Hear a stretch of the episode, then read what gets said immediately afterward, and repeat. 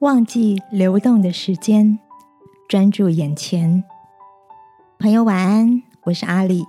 每周三晚上陪你睡前读点书。上周末窝在家里的我读了一本蛮有趣的书，书名叫《不是看手机的时候》，这是日本作家吉本芭娜娜的作品。书里写的是他在生活中投入当下的细微观察，以及与亲友们在互动时看似平凡无奇却激荡出微光的温暖片段。例如在西班牙的假日街上，带着孩子般的笑颜与所爱的人一起漫步闲逛，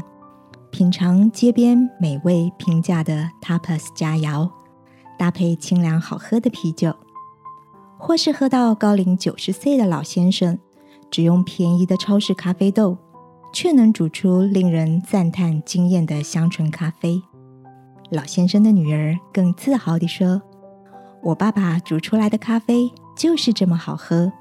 不知为什么我就是煮不出那种味道。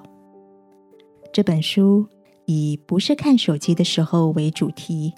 用来提醒读者，人们常常会把许多和家人好友相处的时间心不在焉地浪费在滑手机或思索其他的事情上，这是一种莫大的浪费。我很同意作者说的，比起惊人的财富或美丽，更极致的奢侈是专注在眼前。这让我想起圣经里的一句提醒，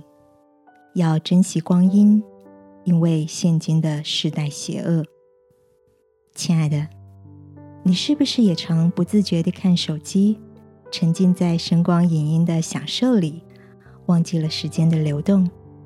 更忽略了要好好感受真实的生活？今晚，让我陪你一起来到天父面前，请他让我们时刻警醒，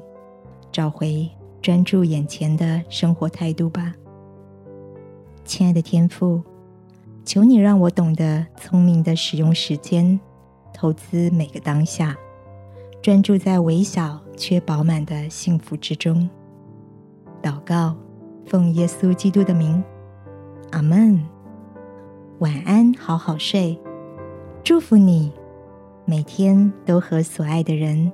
一起感受日常中的喜怒哀乐。耶稣爱你，